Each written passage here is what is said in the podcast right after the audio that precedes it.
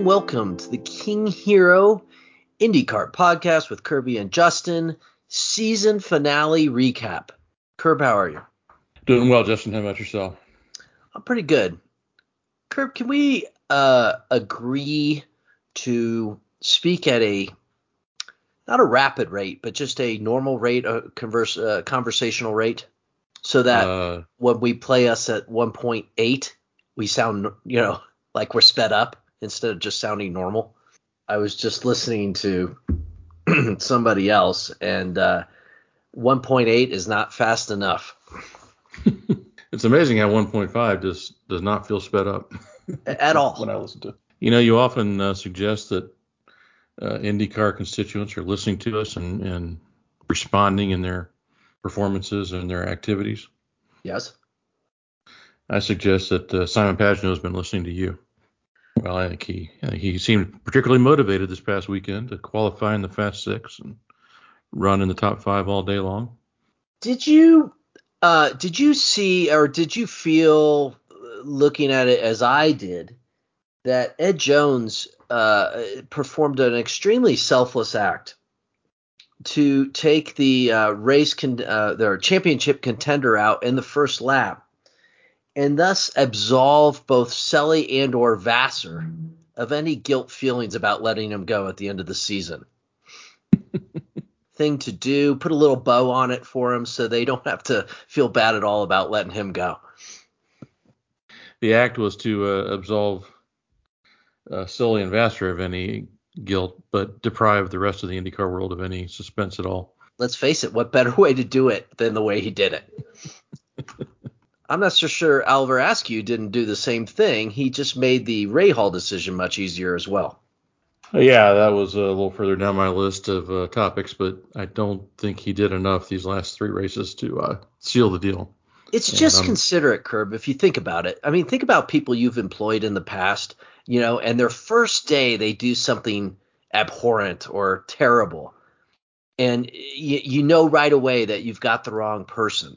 And just, just makes it easy to fire them. It's just it's so wonderful. It's a gift. I could you know, you couldn't have done that and maybe you would have like stayed in my employment for a year and done a terrible job, but here you just kind of made it easy for us. And I think both these guys have done that for their prospective employers. He just, you know, he had a nice uh, day at Portland. Although even at Portland, you know, he he finished three or four spots behind his uh, qualifying spot. So his PR agent has gone strangely silent. Yes, that's true. well, he's, he's got so many people to promote these days. That, uh, did you know? Did you notice that his PR that agent? Yeah, maybe he's backing away from that a little. Eh, maybe I need to lay off that a little bit. Likeable guy. I hope he still has a future somewhere, but uh, I don't think it's going to be at Rahal. And if it's not at Rahal, I don't think it's going to be an IndyCar next year.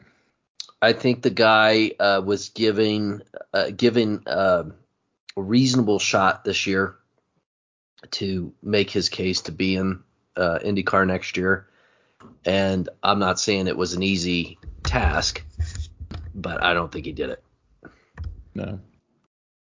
I'm gonna go back to Page and Helio for a second. Okay. You watched you watched the whole race on uh I did the replay or whatever. I did. And uh you know, by the end of the race I was more questioning MSR as a team and strategy wise than I was questioning the drivers performance wise. I mean, you know, that's not the first time they've thrown some strange strategy calls out there this year, usually for Jack Harvey, this time for Helio Castroneves. A car that qualified third and was running first when you called him into the pits, and yet somehow he finishes 20th. They've made a lot of errors on the, uh, on the on the stand this year. They've made errors, many of them okay? And you could say their gamble's gone wrong or whatever but if your aspiration is to be a top team then you shouldn't feel compelled to take uh, these risky uh, or strategic decisions. You know you should just be able to kind of race everybody straight up. And, and I, I, they appear to be a team that's capable of doing that. I i don't know if it's michael shank making these calls or somebody else but if I was that team, that's the first thing I'd be reevaluating in this season. I'd go over all those races and say, what was our thinking and would we do it again? And, uh, I think Helio would ask the same question. I mean, you're you had no reason to go off strategy there in that race. I mean, you might probably wouldn't have beaten Colton Herta, but you're looking at a top five finish at worst for Helio if he just stays on the same pit strategy as everybody else. They've almost got that, um, you know, second rate team mentality where you go and you take risks like that, you know, try to get to the front, right? Right. And and maybe they haven't made that transition to like you're not that team anymore. You got you you can put team you can put cars, you know, in the front in the front rows, and you got to start acting like a team that that does that, right? And I think it is a mentality shift. Right. Curb, are you tired of seeing that damn dolphin statue? you know what I'm talking two, about? It's been, it's, it's been two years. How can you be tired of seeing the dolphin? oh my god, it's like in they go to that shot at the beginning of every site a, section. Well, Justin, I mean, you're you're in Southern California. What is there to look at besides a statue of a dolphin? Well, I don't know. That's it's not that great of a statue either. Well, they, they drive they drive by it every lap. It's kind of a key feature these days of the course. Yeah, I, I guess. I mean, Long Beach isn't exactly the most scenic uh, town on the planet, but if that's all it has to offer, uh, wow. It's like you can just hear the producer in the background. Okay, let's uh, let's do the dolphin fountain. All right, start there. He's going to that well a little bit too too often for my taste. That's uh, IndyCar coverage in general. Repeat yourself over and over and over again. It may be for the casual viewer, it's no big deal, Curb. I mean, but for those of us who like watch the qualifying and you know maybe even watch some of the practice or something like that on Peacock, it's like whoa. Based on the ratings, it's only the hardcores that are watching the show. Um, let's talk about Colton Herta for a second. I was I wasn't really gonna talk about him, but I mean, these last two performances are pretty outstanding. You'd have to say, wouldn't you, Curb? uh, you know, right now he'd have to be your betting favorite for next year, wouldn't he? For the championship. Uh, yeah, I I can't argue that. I mean, straight up fight with Rossi basically in Long Beach, and he killed him, right? His teammate. Right. Yeah, I mean, it wasn't even close. Pretty strong year overall. A couple of major problems, but Won St. Pete, right? Uh, beginning of the season. So they're strong on the street courses. He's obviously got Laguna Seca wired. They they failed to mention that he led 101 laps at Gateway and had that race pretty much covered when his drive shaft broke. Yeah, he was definitely the class of the field. I think the last six races or so of the season. And um, so I, I right now, if I had to put money down, he'd be my odds-on favorite for 2022. Yeah, and he was like 16th at Indy, right? Which always kills you in a double points race like that. You know, to to not have a good place there, it, it doesn't help you. Everybody's got a few off races, but you, if you have it there, it's obviously that's worth two. You have to say at this point, and I, I don't think we're getting caught up in the momentum of the moment. He just looks like the man right now, for right. sure. No, no, I agree. Of course, Iowa's back on the schedule, of the doubleheader, so that's uh, an easy 100 points for Josef Newgarden, right? Uh, should be good point. Yeah, maybe that's why it's a doubleheader. Exactly. I think we considered that last time. Curb, uh, I think we, you know, if we're gonna give uh, props to Colton Herta, then we need to give uh, props to our new championship winner, Palou. I I was a doubter two thirds of the season about him, uh, at least, maybe even longer. And lo and behold, there he is. I think I probably uh, became a believer a little bit earlier than you did. Very impressive season for him, uh, but he, he should be fighting for championships for as long as he wants to be. It'll be interesting to see if he can match Herta when Herta's you know, on his game and not uh, dealing with some of those Andretti gremlins he seemed to deal with this year. Like I said, I, I- give both Ganassi and him credit. I mean, Ganassi for seeing something in him, which I- you know, we both kind of scratched our heads about the selection uh, preseason last year. And I think even when he got ahead early in the season, we were like, well, that's you know, that's nice, but that's not going to last. He just kept proving us wrong, and the team kept proving us wrong. And uh, I grudgingly give praise on this uh, podcast, and I, in this case, uh, I'm giving full on praise. The, the guy absolutely delivered. Very impressed, and uh, as long as we're giving out kudos and praise, I'll I'll praise Chip Ganassi for admitting that he didn't expect this level of success from Palou. Humility is not usually Ganassi's calling card, so uh, nice to see him say even he was pleasantly surprised by how well Palou's driven this year. And Yeah, and and and you know what? He's a likable guy too. I mean, that's the other. You know, you can actually like him. Lukewarm on like Colton Herta, right? Right. Um, kind of like Pato a little bit as far as the, some of the new guys coming in. You know, kind of like him. But it's it's impossible not to like Palou. I mean, it's just polite and nice and yeah, you I mean- could take him home. To, you could take him home to mother. You mentioned Hunter-Reay earlier. I haven't always been his biggest fan, but I got to admit I felt badly for him to see his race go wrong right from the start. At the same time, I want to give props to to Andretti Autosport. I don't always think of them as the classiest group of folks, but I, they treated him very well. I thought on the way out. I don't know if you see they were all signing the front wing of his car before the race on Sunday. It did not. Who signed it? Uh, everybody that uh, worked on his car, not only the current year but prior year. I think they surprised some people by actually using that wing in the race. So he's you know racing out there with this wing that's got you know 100 signatures on it, and and unfortunately it got damaged in that shunt at the beginning of the race. So I uh, I think I heard somewhere that since they were out of it, they made a point of bringing him in or you know on on his next pit stop, taking a few extra seconds to change the wing so because they were going to give it to him, you know, to take home with him as a memento. And uh, since it already got damaged once at the start, they thought, well, we better swap it out so he's he's got a good memento to take home with him. And, oh, that's uh, interesting. I didn't know any of that. And then you know at the end of the race, after the race is over, they're the whole crew's just sitting there in pit lane drinking beers together on TV. So they treated him well, and I was glad to see that for him.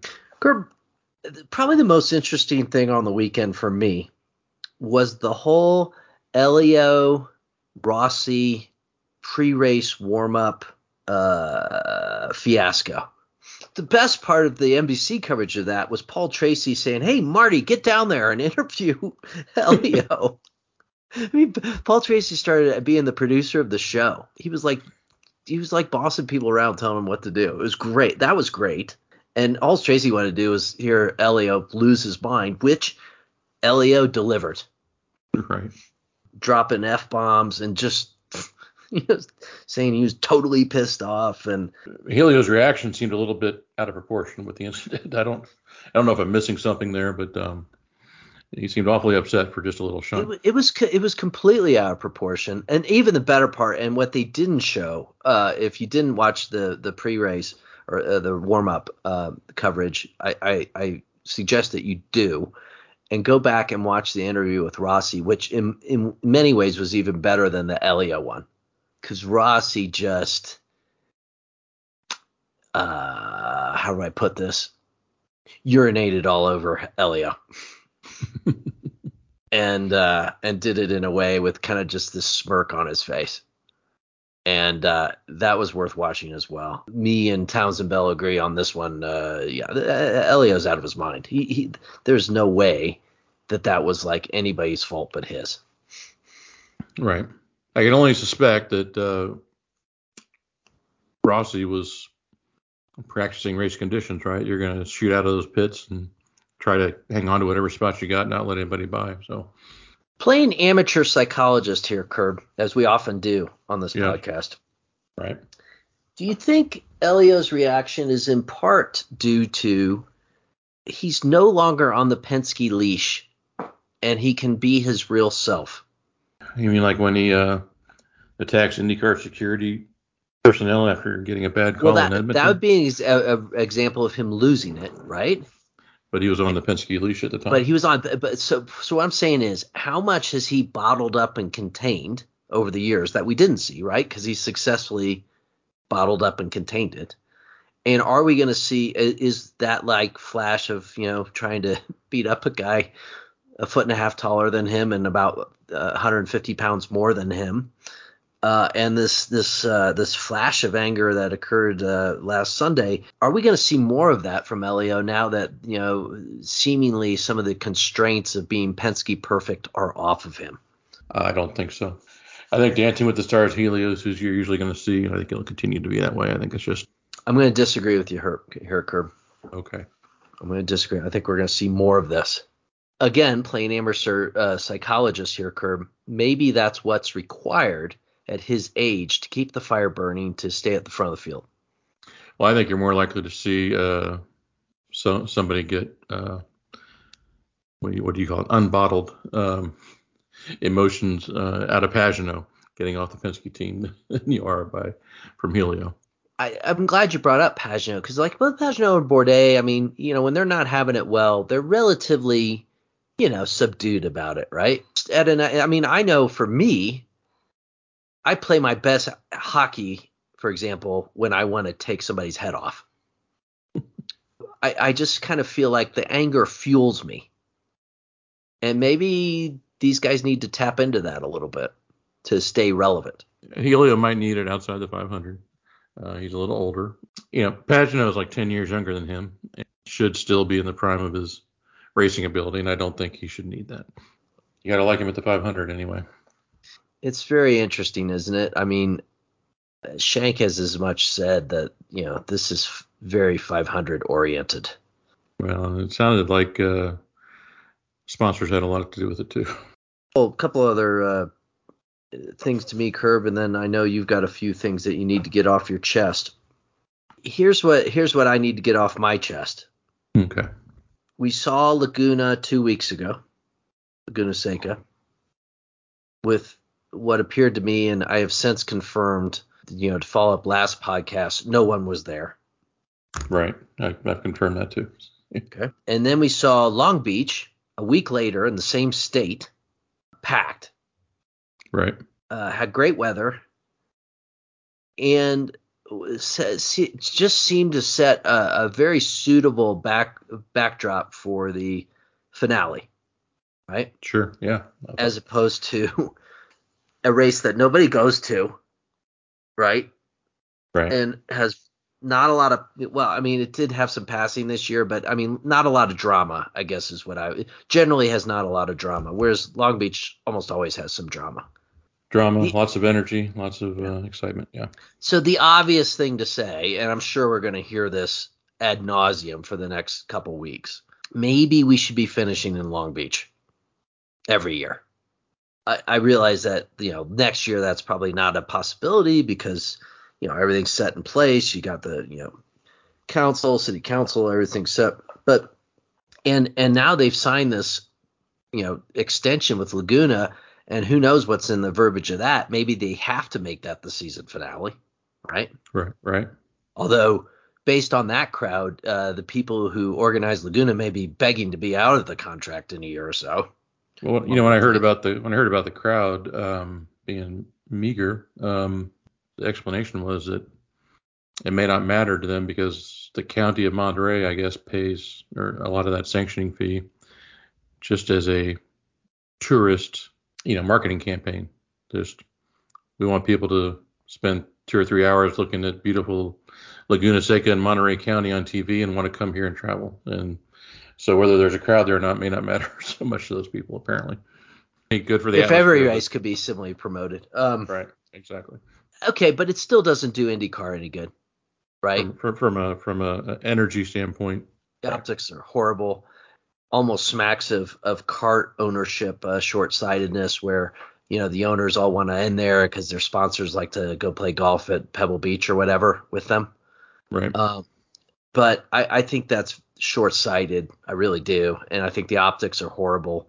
And if they can't get that crowd up there, you don't even need to guess whether Long Beach would be a success in that position because you've already done it due to due to the vagaries of COVID. You've already been able to test it out, and it's um, been a great success. So I can't imagine that that hasn't escaped uh, Penske's notice.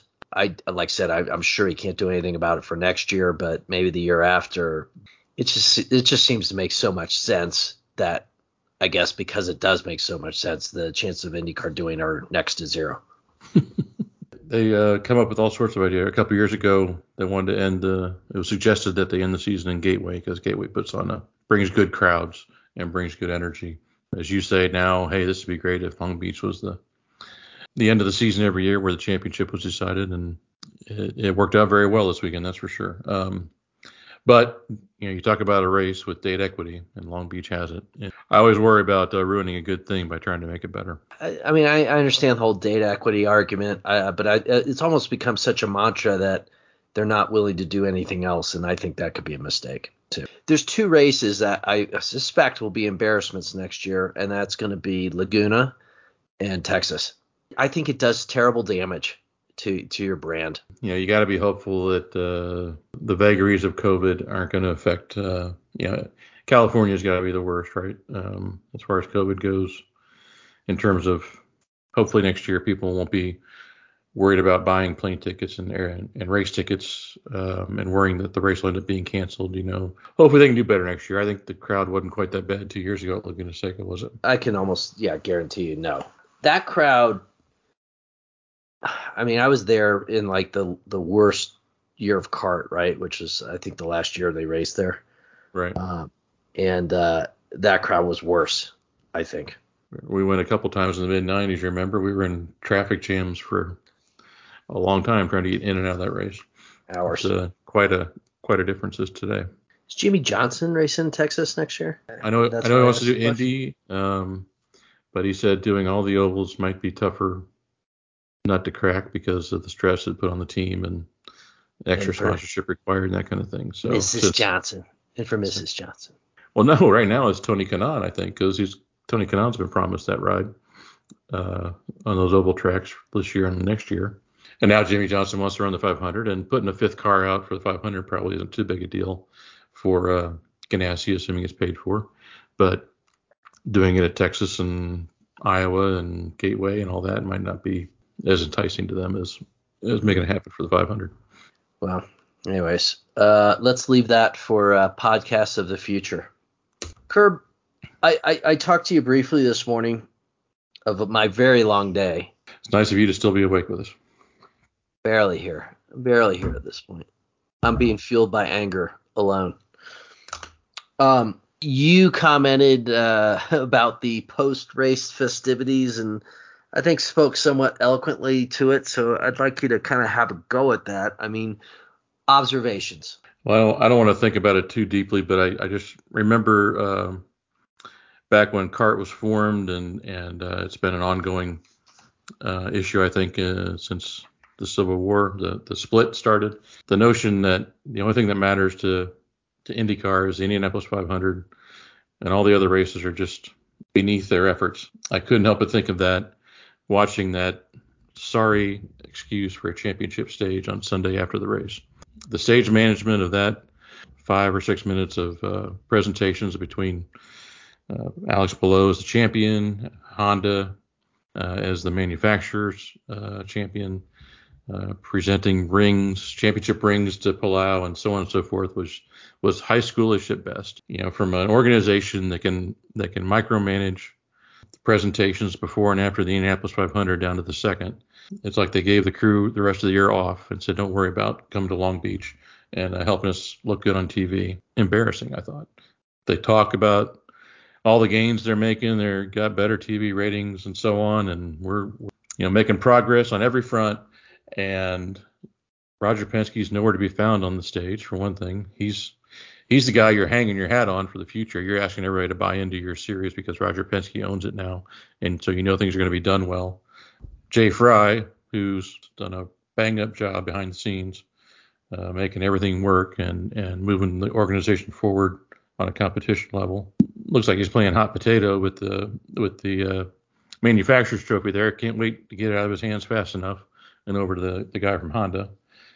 Can't be bothered to thank Chevy for their participation uh, in the series. Just says, "Here you go," and hands this hands the trophy over. It was just it was bizarre to me that a championship level organization who, you know, on their best day thinks that they're Formula One light can't put any presentation at all into their product at uh, one of the this probably the second largest moment in their season. I mean, think about it this way, Curb think about it like you're a potential third engine manufacturer right. watching the end and and just seeing back there and okay, let's see how they treat manufacturers, right?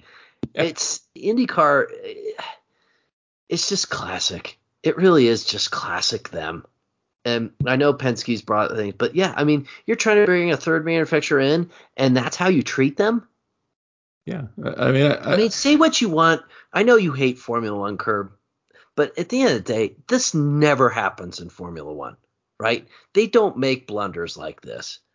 And I hate to say I hate to say it, but as I was sitting there imagining in my head how you would do this, I kept going back to Formula One. it's like, you know, and and poor Colton Herta, by the way, sitting over there on another remote stage, hundred feet away, and waiting through all this. Where there's nobody around him, waiting to get interviewed as the as the race champion. Why wouldn't you just park those cars, the uh, classic IndyCar post race moment is the driver getting out of the car and raising his arms and and uh, everybody cheering and so on.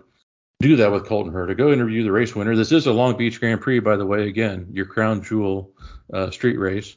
Go interview him. Let him jump out of the car and raise his arms. Get your championship stage organized.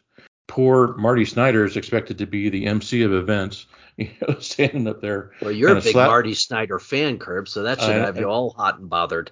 Well, this was. I don't think he was given instructions either. Though. I mean, like, he's like, here's some cue cards, stand over there on the side, and and to make this thing work, Marty. It was just awful. I thought. I thought the whole thing was comical and, and depressing. And you did bring it up, and I, I, I agree with you. So this this whole thing is getting a little. The driver jumping out of the car. It's becoming such a procedure now, right? Where they gotta they could get out you know minutes before they actually get out but they're held in there on purpose right and then they got to get the right hat on and they got to get you know the right sunglasses on and they got to get all these things done before they can even jump out of the car the whole thing's so contrived and they show all that right so the whole thing looks so yeah, they, contrived they, they, they, go to commercial or something and then the driver's sitting there and he looks up oh, can I get out now? Okay. Yeah, yeah. like, I mean, the whole thing is so contrived. It's probably time to rethink that whole procedure as well. I hate to give Formula One credit, but the you know park their cars, clap each other on the back, wave to their teammate or their you know their crew, and go get a drink, and then come back out on the thing and get their trophies or get their champagne bottles or whatever. Right now, looks a hell of a lot better. Fair enough. We've yanted on for quite a while now. South Street Diner, Boston, Massachusetts. Twitter, for God's sake, uh, join us on Twitter at Hiro H I R O, IndyCar. At Hiro IndyCar. That's about it. Congratulations, uh, Alex Palou. Congratulations, Alex Palou, uh, for for as much as we like to complain on this show. Uh, I think an entertaining season, you know, series of races there on the West Coast, and uh, look forward to the early start uh, in February next year. So. Yep, and we'll uh, we'll check in uh, a little less regularly uh, for the balance of the year uh, until this, until the new season begins in earnest, but we'll still be here. Good night, everybody. Take care. Thanks for listening.